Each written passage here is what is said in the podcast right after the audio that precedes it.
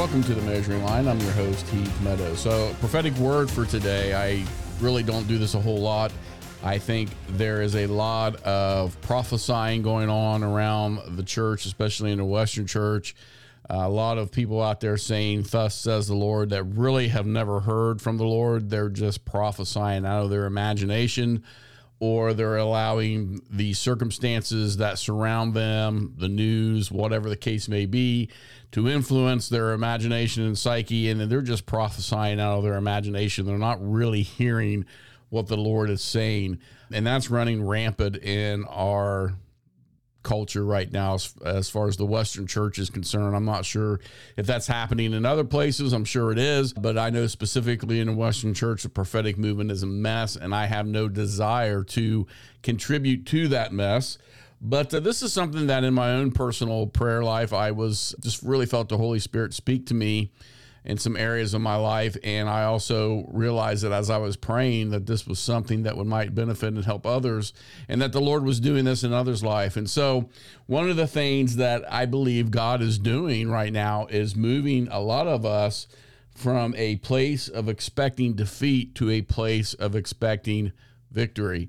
And what I mean by that is, I'm not talking about those that have been, you know, through maybe a rough year.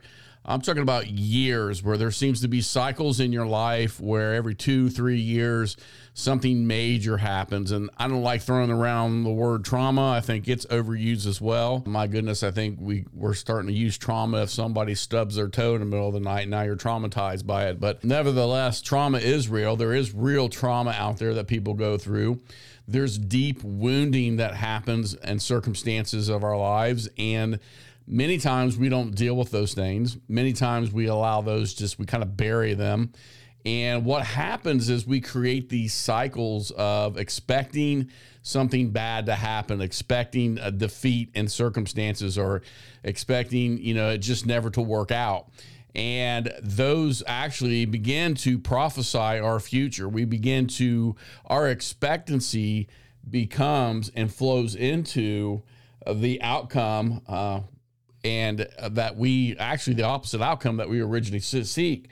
So we have to be really careful about these cycles, these mind mental kind of thinking errors that creep up when we have deep wounding because it's all connected within us. We have emotions and and our psyche are all connected once we start having these negative emotions and we start having negative thoughts and if we don't bring those under the lordship of Christ, then they tend to get out of hand. And that's why Paul talks about bringing these strongholds of the mind, these things that are in the mind, and renewing the mind through the word of God.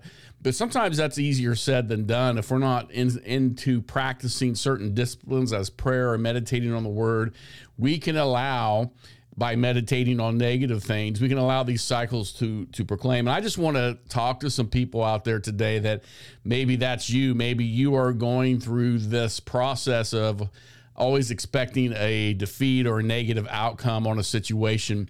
And God wants to go uh, deep inside and take care of that and make sure that your expectancy turns from defeat to victory in your life.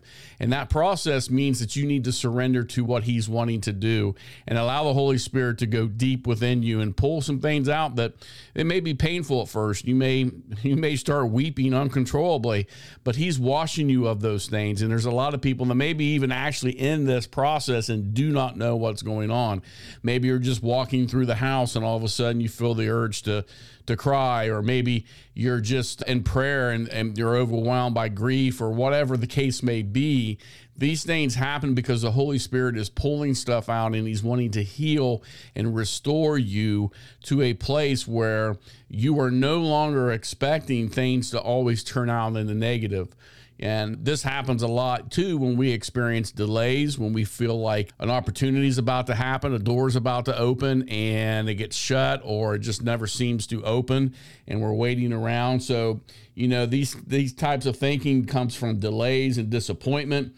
You know, betrayals and heartbreak, whatever the case may be, the Lord's wanting to heal that. And many of you may be going through this right now. And I just want to encourage you to continue pressing into the Lord and allowing Him to wash those things out so that by faith, you can see the victory that is coming in every circumstance in your life. So, Father, I thank you for your for your Holy Spirit that researches deep down within us.